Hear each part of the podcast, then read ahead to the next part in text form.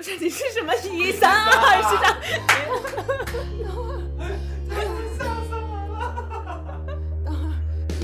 Hello， 大家好，我们是3.5环，我们是一个诞生于北京3-4环之间的播客，这里没有干货，但是笑点很低。我是三水，我是王内亚。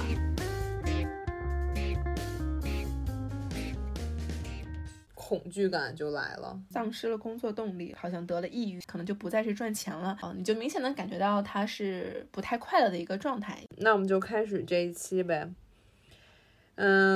我开工了，然后有点不太开心。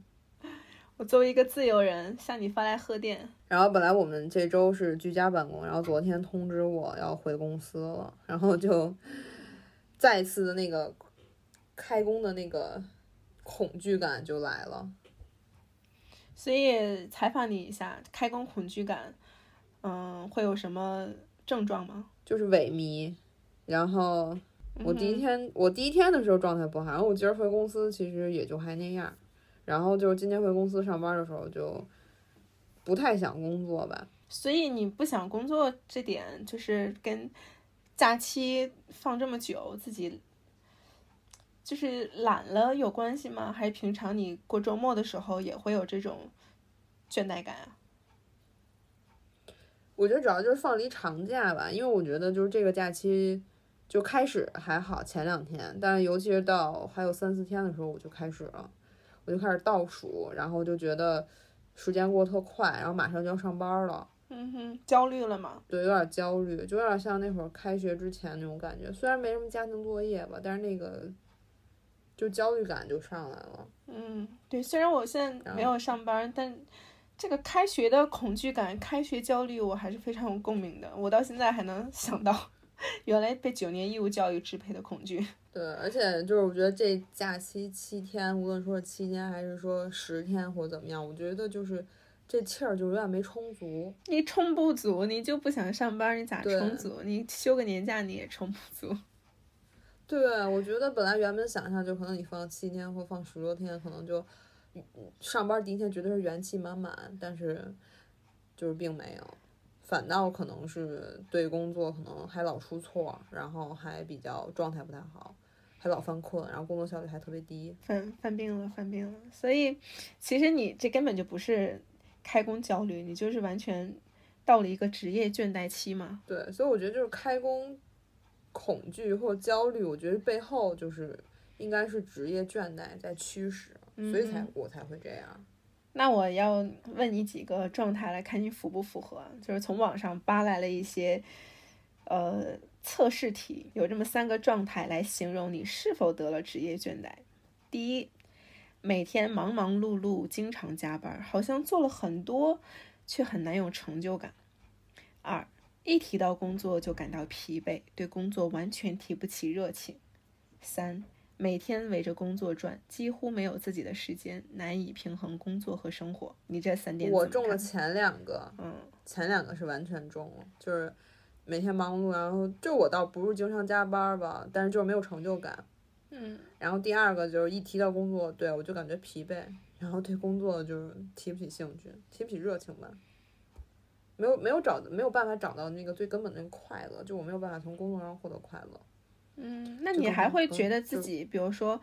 有源源不断的那个能力，只是不知道去往哪使劲吗？对，我是有，就是感觉自己是有源源不断的能力，但是在工作上就使不出来。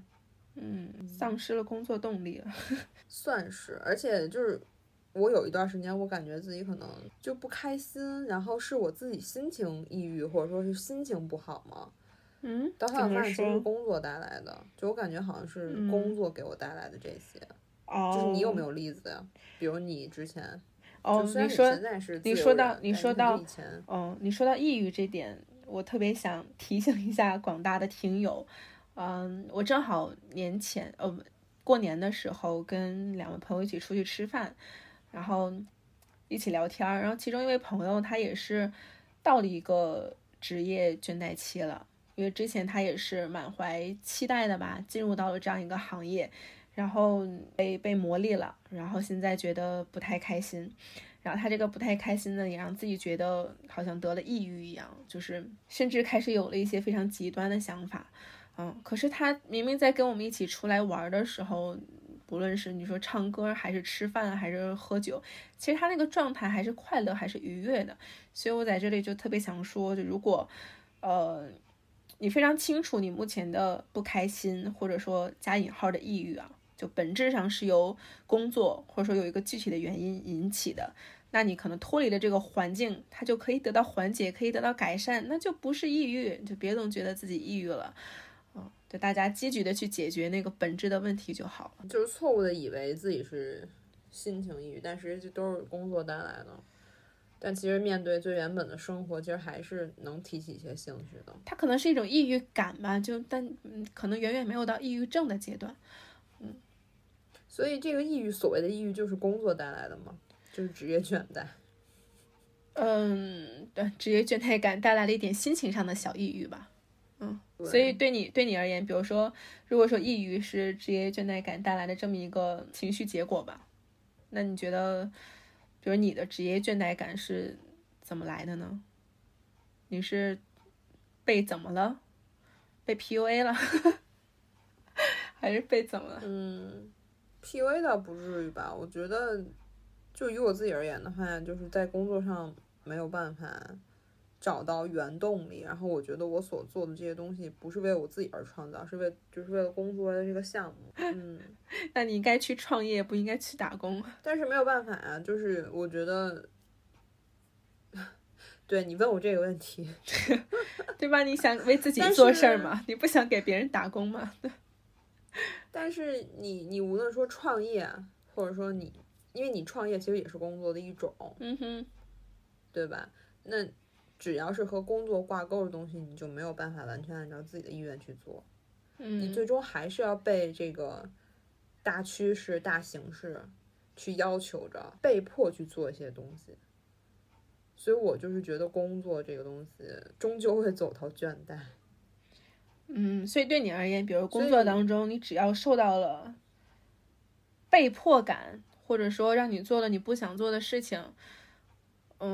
比如篡改了你的方案，或者说没有按照你的方案来执行，你就会不快乐。倒也不用这么矫情，但肯定是这个东西不是你想做的呀，那你被别人改了，或者说你比如说你被甲方要求的这个东西，那一定就是按照别人的意愿去做了呀。所以你怎么在这当中获得快乐？就比如说是你的话，你原本你之前做的那些所有工作，你是能从工作当中获得到快乐吗？就是那你为什么最后走到了倦怠啊？我比较好奇这个问题。我不是走到倦怠感才就是离开工作的，就我也有过倦怠感，或者说很小的一个倦怠期的时间吧，但是我后来反正还是会调整一下。就第一份工作的时候，会有一些，就像我刚才提到那个第一点吧，就是可能做了很多事情，但是却很难有成就感。这件事情其实在广告行业里面是非常普遍的一件事情，因为你做乙方，你就是要不断的被甲方去鞭策，被甲方骂，被甲方 diss。所以后来其实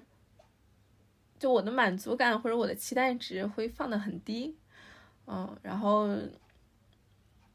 慢慢的可能这个成就感会来得更快或者更多一些。所以因为我本身对这份职业或者对我的工作内容我是感兴趣的，我是热爱的。那在这个领域里面，我觉得就是你说的去创作这件事情，就你说这个东西不是由你就是一把手做来的，不是他直接就买了你的从零到一的这样一个方案，我觉得它更属于一个创作的过程。就是像艺术家他去绘画，他去摄影，或者说他去创作音乐，那他就是在表达自己嘛，他只要把这个东西表达出来了就好，他就完成了这个创作。有没有人买他不在乎，他在乎的是创作这个过程带来的快乐。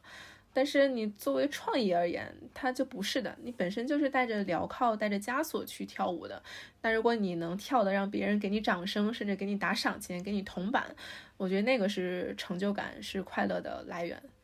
所以我接受了这件事情。我只能说，对，那你刚才分享这个，我有一个比较有意思的问题，就是哪有人说自己的问题比较有意思的？我就有想到一个比较有意思的一个话题，好，就是比如说你是一个画家，那比如说你喜欢什么事儿吧？你喜欢摄影，比如你喜欢摄影，对吧？OK， 那就是如果说你就是比如说你就每天按照自己喜欢去照的东西，你去照，然后你去拍拍照，去录录像，你肯定会很开心，对吧？但如果这个摄影你的爱好，因为其实摄影算是你的爱好嘛，当你的爱好被工作去就当爱好变成了职业，是吧？对，你的爱好变成了你的职业，而且这个职业其实是很多东西不是由你说了算，你是在一个体系里面，你是在一个公司里面，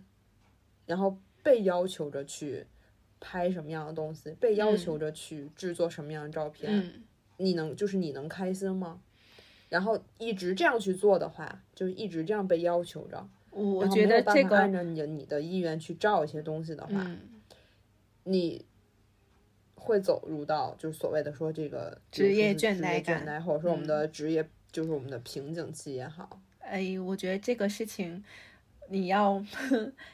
拎得清吧，就是你作为创作者，摄影创作跟商业摄影你自己要分得清，就是当你想到你要把你的这个爱好来变现的时候，它可能就已经开始走向了这个职业倦怠感的过程了，就你要去接受它，因为你拿它现在已经不是为了要快乐了，你是为了要让它赚钱呀，对，你的目的都不一样了呀。对啊，所以说你的爱好啊，或者说你喜爱的一个事儿，被赋予了工作这个定义，你终究还是会。我的理解啊，就是我的观点啊，我只代表我自己的观点，就是你终究还是会走向不开心、不快乐，或者说是我们所谓的现在说职业倦怠，那可能最后我们就变成了一个照相的机器，就变成了一个照相的工具人。那也许，比如当时，就是商业摄影对他来说可能只是一个过程吧，就是只是为了拿一部分钱接一些项目，那拿到了这个钱，他再去做他的创作，或者说有一些人。就是你拿我不说摄影这件事情吧，因为我并没有想拿它去变现或者挣钱之类的，你就拿我自己的本职工作来说好了。那我本身可能对文字对内容来说，我就是感兴趣的，我就是想要去创造一些内容。那我可能在过程当中，我以为比如我写一个脚本客户就会买，但实际上没有，他要改，或者他要给到我一些条条框框，给到我一个需求，那我就按照他的需求去完成。那在这个完成的过程当中，我还是可以加入到我自己的想法的。我觉得能让客户去买单我的这个想法，对我来说也是一个很小的成就感，我也会获得一个小的快乐。虽然这个快乐不像你说的是成就感那么大的事情，但是会有一点小的满足。我觉得这个对，我当时工作的时候的那个状态来说就够了。第一份工作。我明白你的意思，但因为我就是始终是站在我这个角度去分析这个问题，就是我觉得像你刚才说的，你说可能是你在原本就是你的这个方案当中掺杂了一些自己的想法或者自己的小创意，然后最后被客户接受了，然后你就会很开心，所以你还是认为说所谓的这个职业倦怠感我们还是可以去改善的，我们可以去突破的，我们可以去就是说对于工作中我们还是就因为摆脱这个的。对我而言吧，就是我是非常相信在工作本身是能给我带来快乐这件事情的，就我对这件事情我是认可的，我不知道你认不认可这件事情。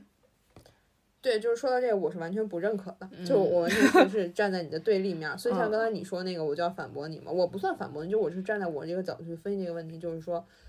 你所谓的掺杂你自己的一些建议或者你自己的一些创意嘛，就是客户开心了，然后客户也喜欢，然后同时还实现了你的价值，对吧？所以这是共赢的嘛。但是所谓的这个就是说，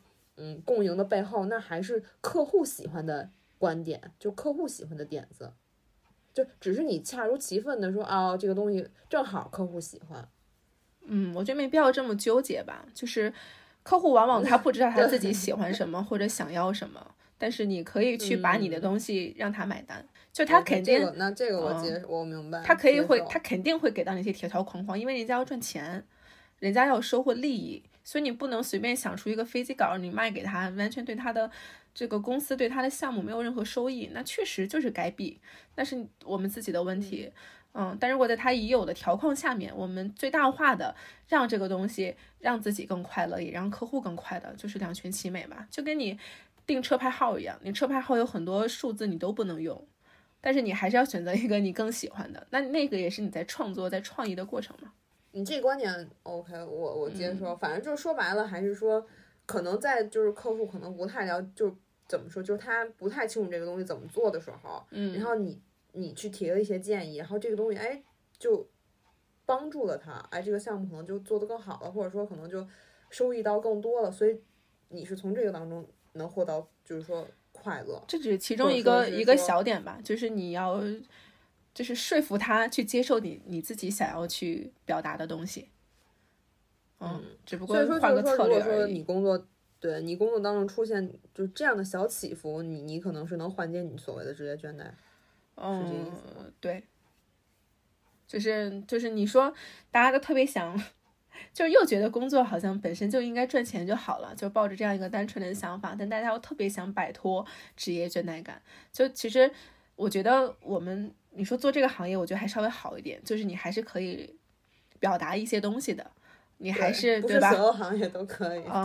对。然后，但是有一些工作它可能没有，就是对我们而言，好像它更应该是很容易获得职业倦怠感的工种。就比如说那个这个叫什么的士司机吧，出租车司机师傅、出租车师傅们，我不知道能不能提这个打车软件的名字，还是不要提了吧。就我不知道你打车的时候会不会跟那个司机聊天，反正我有时候如果有精力的话，我会跟司机聊聊天，就是司机的状态就特别不一样。你说他们的工作对我们来说，可能每天好像就是接单接客，然后把你送到某一个地点就完事了，不断的重复，日复一日，年复一年。那你说他们会不会有职业倦怠感？都会有。他的工作应该跟你的工作相比，他更容易获得职业倦怠感吧，毕竟你还是属于一个偏内容的工作。但我觉得这个东西就取决于每个人，你想要就是怎么说，就是你想获得的是什么。可能有的人他就是每个月钱进账时候的那个声音他，或者说就是那个时刻他很开心，那个时刻就是说他做这份工作，最终他最原始的原动力就是挣钱，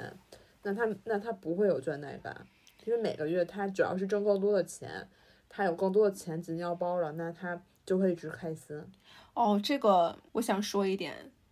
就是你赚钱不能这么讲吧，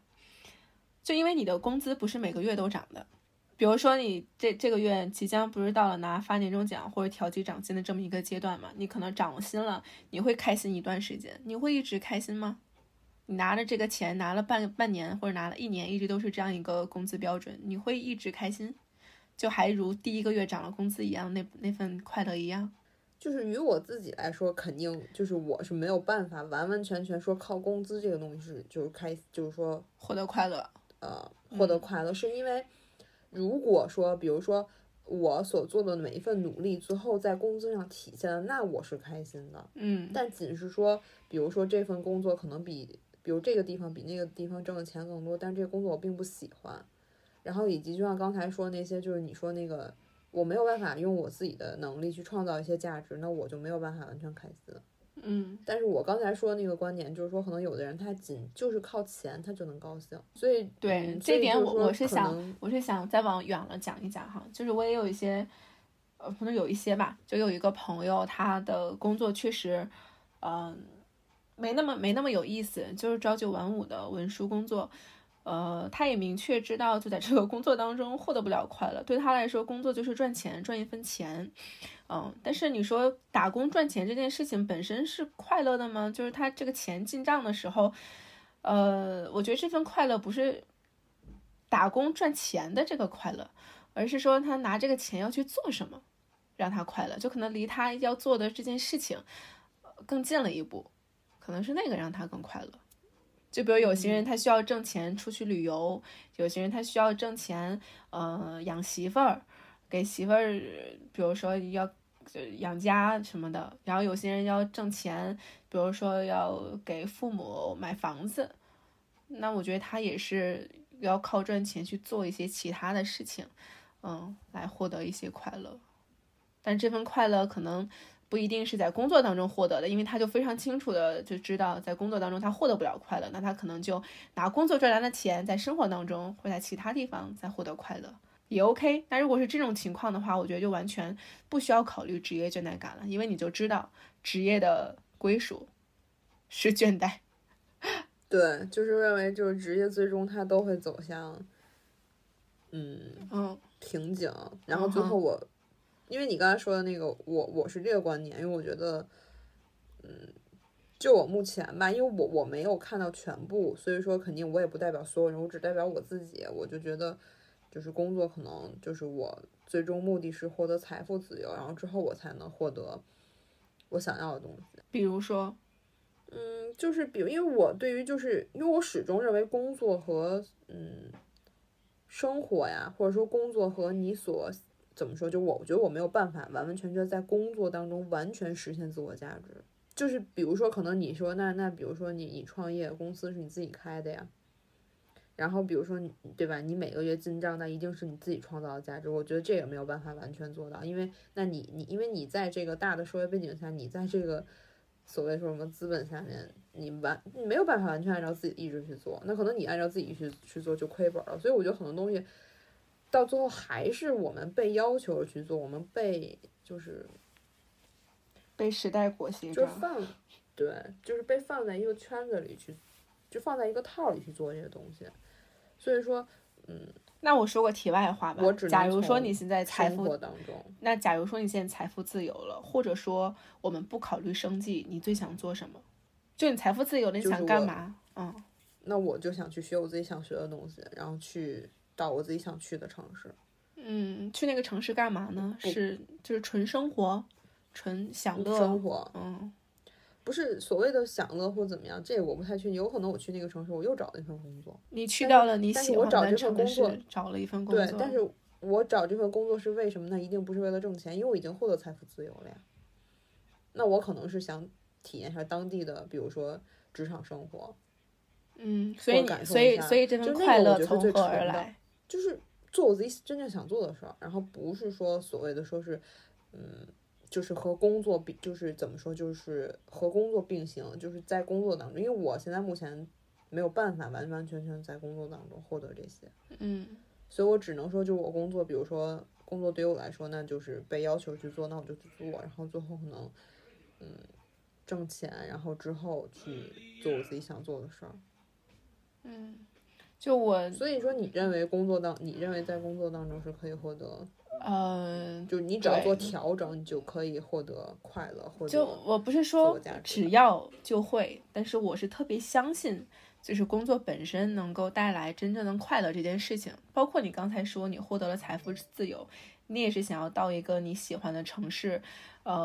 去生活。那我觉得你要去生活，它可能逃离不开一些事情要做。你可能自己开了一家小店，你或者自己创了个业，你也有可能去进入到了一家别的公司，那你肯定还是要做事儿的，你还是要工作的。那你工作的目的可能就不再是赚钱了，而是有了其他的意义。我觉得那个意义是很重要的，就那份意义它可以给你带来快乐。就比如像之前刚不是举到那个出租车司机的例子嘛，我在车上可能会跟那个司机师傅聊天，那有一些司机师傅他真的就是会非常直白的跟你抱怨，就是这个打车软件为什么现在会克扣这么多的中间费用，作为司机来说拿的钱越来越少了，你就明显能感觉到他是不太快乐的一个状态，因为他就是为了兼职，接个活拉个活，然后赚一笔兼职的费用，然后在这个工作当中他也没有想要去获得快乐或者怎么样的。但是又有一次加班，然后我打车，我就在车上睡着了，就一直到了家门口，然后直到我自己醒来，然后我才看到司机师傅，然后回头冲我笑了一下，然后他说我就是你睡着了，然后呢刚没好意思叫你，怕打扰你，觉得你挺累的，然后后来我要开车的时候还什么让我注意安全之类的，我就觉得他们是完全虽然做的是同样一个行业里面的工种，但是对待这份工作就看待它的意义是完全不一样的。那可能有的真的就是打工赚钱，像我们刚才说的，他就是打一份工赚一份钱，那用这份钱去在别的地方获得一些快乐，可能是交给了自己的妻子，然后让妻子去给孩子上一些什么课之类的，孩子过得快乐他就快乐，可能是这样啊。但是我刚说的另外一种司机师傅，他的在工作当中的这样一个状态，可能把我安全的送到家对他来说就是他的一个使命，他的工作意义可能是这样，而不是他送完我以后这顿他能拿多少钱。然后我更倾向于第二种，就是我相信不论你从事于什么样的工作吧，我就在工作当中都有可能获得你自己想要得到的东西。所以说就是面对职业倦怠感，你认为是可以自救的，就是甚至是可以彻底脱离的。我之前我忘了我是听那个 TED 还是听某个成功人士的演讲，我不知道怎么那天突然刷到了那个东西。他就是在讲说我们要去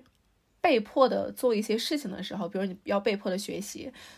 或者说你被迫工作吧，对吧？你在这样一个状态当中，你如何的去完成自己的一个价值，或者来获得一个成就感，就举了一些攻略，就你可以这样做。那总结一下，其实就是把工作当做打游戏一样，就大家都能特别沉浸在游戏过程当中。他就把工作希望你可以给他切分出来一些小块，具体的那些方式方法我也记不住，就不跟大家分享了，但他确实总结出来就是那么个意思，就是希望你可以把工作当做游戏一样。那我后来确实也有这么实验过，就是你说你作为一个偏创作的这样一个工种，当你被甲方鞭策了，你可能在做商业项目的时候没有办法获得自己的成就感跟快乐，那你可以自己实验性的去做一些项目，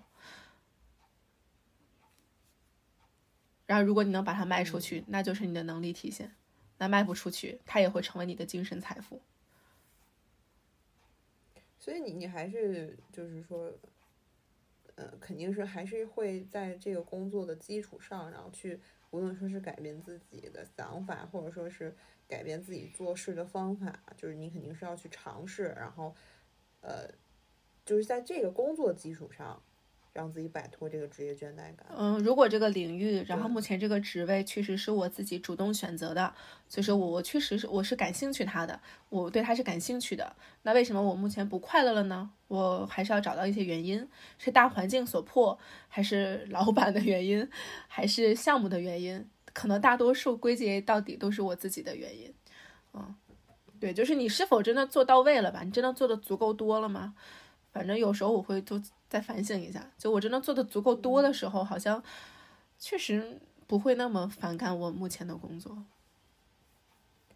对，我觉得比较有意思就是在这儿，因为你说到这儿，我完完全全是站在你对立面。就是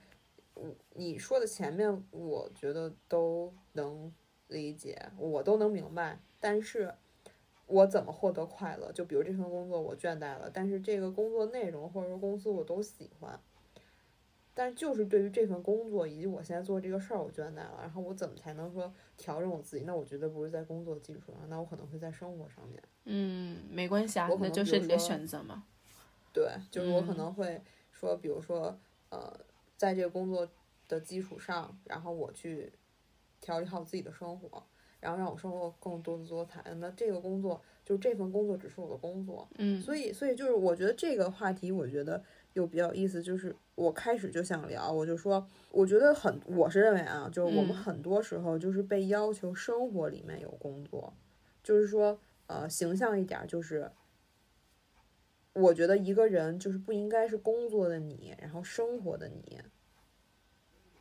就像你刚才说的，你认为这份工作可能你没有获得对原始的东西，那可能你要改变一下自己的做事方式。我不知道我这概括对不对啊，我也不知道能不能概括到我的意思呢。但是我想最后能达到那个状态，就是你等于工作和生活，就他们是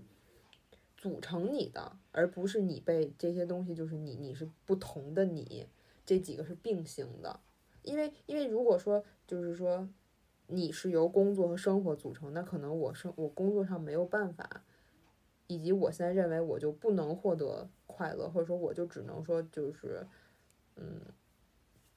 倦怠了，我可能没有办法改变，所以或者我说就只能是这样，然后最终我可能就追求挣钱，然后那我可能会让我的生活会放大，我生活就是我会在生活当中去寻找更大的快乐。其实你不让这两个东西去交叠嘛，就不让你的工作影响生活。我是这样的一个，我也比较认可，就是说，工作跟生活要平衡好，就是不要太把工作等于生活，或者说生活等于工作，可能这样长时间下去，不见得所有人都有能力可以把它进行一个良性循环，但可能随着007、996这样的一个大环境，可能大多数人的工作可能真的就接近于约等于生活了，然后如果你真的工作当中获得不了快乐吧，就是你也没有办法从这个工作当中进行自救，然后那我觉得真的需要非常好的去调整一下你的生活，就放大一下你的生活的时间。但对于我而言吧，就是就像刚才说的，我相信工作本身能带来快乐，所以呢，我会不断的调整自己，或者说我甚至会向上去汇报给我的领导，就是我渴望的工作的状态是什么样子的，然后希望可以达到某样的一个工作环境。我觉得这个是，所以我觉得这就是每个人就每个人不一样嘛，就是我可能就是那种就是回到上学期间嘛，就是可能你越是用心要求去让我，比如说就是得考英语，就是就是上学，对，就是只是这些9年义务教育这些我可能学不好，但可能这个东西就是我想去学的，我感兴趣的，那我可能就学的会更多。那我有感兴趣，那我这样问你一下，比如说你现在你对某个领域非常感兴趣了，你想要自学它，那你自学它了，比如说吧，你学韩语嘛，韩语这个其实最后它也是变成了是我一个升学的一个工具，所以它也不是我最想学，开始是最想学的。对，我就是很想说这个，就是我拿这个举例子，如果你觉得不合适，你可以把它替代成其他你想学的任何一个科目都 OK。就是你想学这个一门语言，我就说一门语言吧，你想学一门语言，然后你开始用自驱力你去学习它，在这个过程当中你获得了快乐，那后来你觉得这个东西它可以更高，就是它的领域更深更广，你想学的东西更多，但你随着你学的更多，你发现你可以更专业，那这个更专业就面临着一些可能证件，可能是工作，比如说翻译类的工作，或者说可能韩语的一些考证，或者是级别证书那你在去考这个东西，或者在去面试韩语类的相关工作的时候，你的快乐也会消减咯。相对来说，我就是自己驱动下的那个情况的话会消减，但是我接受呀，因为我知道那个状态下我自己肯定是不开心，但我硬要去做。对嘛，这就是刚才你问我的那个问题了，就是创作类的摄影跟商业摄影嘛，差不多吧。就因为你刚才问我，那比如说我最后这个东西我就是喜欢学韩语，因为最开始的时候我就是喜欢学，我就是感兴趣韩语我才学的，我不是想上学最早的时候，然后如果在那个情况下，我可能会看更多的书，我可能会看更多的韩剧，就是比如就是看更多的就是纯的韩文综艺，然后我会很开心，然后我会觉得我收获很多，但是最后这个韩语对我来说是一个升学的工具的时候，然后学那个过程很痛苦，这是我自己而言，所以我才说就是我没有办法说，比如这个东西说最后它就是工作，它就是变成我要去所谓的是，就因为你工作其实也是对于我来说是更挣钱的工具，我能这么理解吗？那你与韩语的话就是上学的工具，它如果作为一个工具的话，我就认为它是工具，我没有办法把它混淆说是我的兴趣我的爱好，我是这样。我突然觉得就是你这个事情，就聊一个题外话吧，这个东西跟你在相处朋友的时候的感觉，你不觉得还挺像的吗？就是好像这个东西，给你有边界感，你好像就可以很好的去驾驭它，你就会觉得很舒服。但是当它不得不出现在你的生活当中，你不得不去用它的时候，就会让你觉得，哎，想控制距离了，想拉开距离，想有一个边界感，但是又没办法。嗯，对，那你说这个对，因为你如果不说，可能我自己意识不到。嗯，因为你刚一说到那个，就是你前面想说你喜欢这个韩语，然后你去学它，想看一些韩文的综艺，你觉得哎，你收获了很多，很快乐。这确实你自己在掌控那个距离嘛。对，是我自己掌控。对，后面就不是了，所以。你给它放到工作当中的时候，可能你觉得还是自由度有点低。对，嗯，就是被说白了就是我如果说到我们之前的那个就是边界感，那就是我是被别人掌控，我是被别人就是说别人，比如说我们之间距离是在掌握在他手里，那我就会很难受，我会很不快乐。所以工作也是，就是工作是掌握在领导手里，可能是掌握在这个项目或者是公司的手里，所以我没有办法获得快乐。我可能就是说，在于朋友那边的话，我可能是比较不自在，但是对于工作来说，我就没有办法获得快乐。明白，但我还是持我最初的那个想法。对，我觉得我们不是说服谁，我们就是你是你的想法，那我有我的想法，那可能别人听完这期还有他自己的想法，我觉得这个就比较有意思的地方。对，因为我觉得这个是确实很想，也不能说很想吧，就是想说保持那个点是啥呢？就是确实我们刚入工作的时候会很理想化，然后觉得自个儿特牛逼，然后想的东西都特有创意，都特有点子，但后来发现可能真的就跟屎一样，除非你真的是就是好马千里马没有遇到伯乐的那个状态啊，就是退一万步讲，但可能大多时候确实要么就是能力没到，就你确实没有那个权威，就要么就不断的提高自己的能力，让更多的人去相信你的话，那可能你可以稍微好一点，要不然的话你就用更多的时间跟精力去做你想做的事情吧，做一些实验型的项目，哎，公司还能发你工资，觉得就想，反正我是觉得吧，想开一点，就如果你真的喜欢这份工作，就用一些方式来自救或者治愈自己，但如果你比如说你打断一下，就比如说你，然后可能你的情况就是在工作当中你就能获得快乐，那你就去调整自己。就比如说我突然发现我可能倦怠了，OK， 那你就调整自己，对，就是在工作上去调整自己。那比如说我就是那种完完全没有办法说把工作和生活后以及我快乐去，就是合为一谈的话，那我就工作我就认为它是就是赚钱，然后最终目的达到财富自由。那我就是放大化我生活当中的快乐，我放大我其他我喜欢的做的事儿，就这样就 OK 了呀。我觉得就很好，因为其实就是我觉得捋到现在，就是你是完全可以靠热情，或者说你可以调整自己，然后以及就是说，在工作当中，找到最终的自我价值，以及比如说你所谓的我们所谓的职业规划，你最终可能不是就是说钱给你带来的快乐，以及权利给你带来的快乐，远远小于这份工作的成就感带给你的快乐，但是于我而言，可能最后就是我的职业规划，我爬到更高或怎么样，可能最后就是挣更多的钱，然后获得最终的财富自由，这是咱俩的本质区别，我觉得。但我有一点不太同意，就我不能说不同意吧，我觉得不能说不同意，就是有一点觉得好奇的点，就你抱着这样一个状态去工作的话，真能获得财富自由吗？所以这个也是我要摸索的一个事儿，就我没有办法，就是以及说我们今天聊这，可能就是说，可能在这个阶段我是这个想法，就是以及我还在摸索呀。好，明白了。然后我还在可能对，就是可能我还在调整我自己，我现在认为是这样，但是最终是不是这样？那我要再继续在这路上再往前走，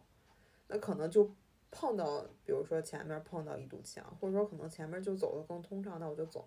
碰到墙了，那 OK， 那我就调整我自己，明白，我调整这个观点，我觉得这个是比较有意思的地儿。对，另外有一点，我觉得是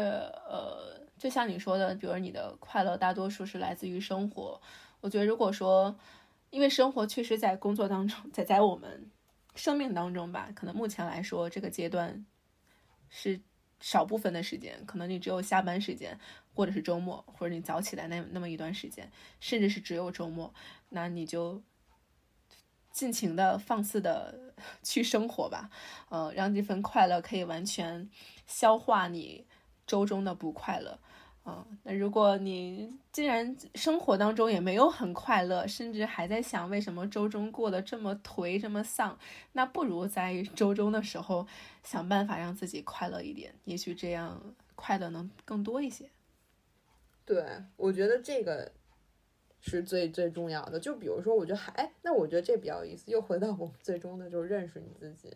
就你比如说现在目前我的阶段是我很清楚我自己没有办法在工作当中找快乐，那我为什么要委屈我自己，一定说就是说比如拧巴成你那样，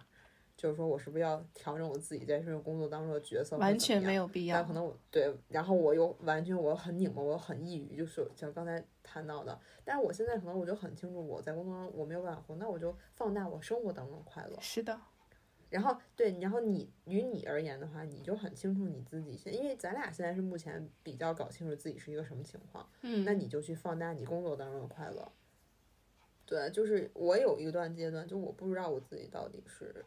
工作当中，就是是工作当中能获得快乐，还不能获得快乐。那个时候我没有办法认清我自己的时候，我就很不开心。你未来还会认不清你自己的。还会，但是我觉得比较有意思，我走在了这条，我在摸清我先摸清我自己的前提下，然后我再去理清别的事儿。我是这样的，就是上道了是吧？在这儿，对，算是上道。就像刚才你跟我说，你说有可能以后你还会变 ，OK， 那我就搞清楚我自己那个当下是什么东西能让我最快乐，那我再去做下一步。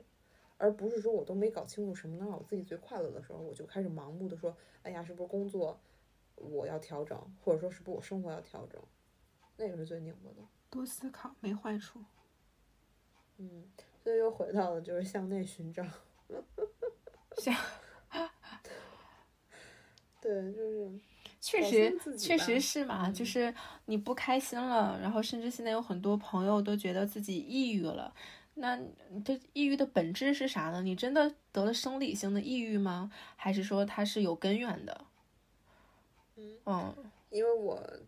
反正我到现在我都奉行的就是我一直是在找我自己。我之前咱俩私下聊的时候我不跟你说吗？我就一直在搞清我自己的，挺好的，这是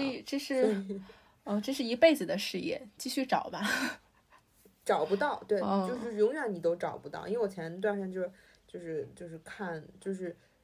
你会一直找不到自己，因为人性很复杂，你在一直变化，而且。但是你如果说逐渐在认识自己的话，你每个当下其实你是能权衡好一些事情。我觉得你顶多是更多的可能认识了人性或者人心吧，就是自己更好的去平衡了一些东西，让自己不那么执着执念了。也可以这么说吧，反正我好了，就聊多了。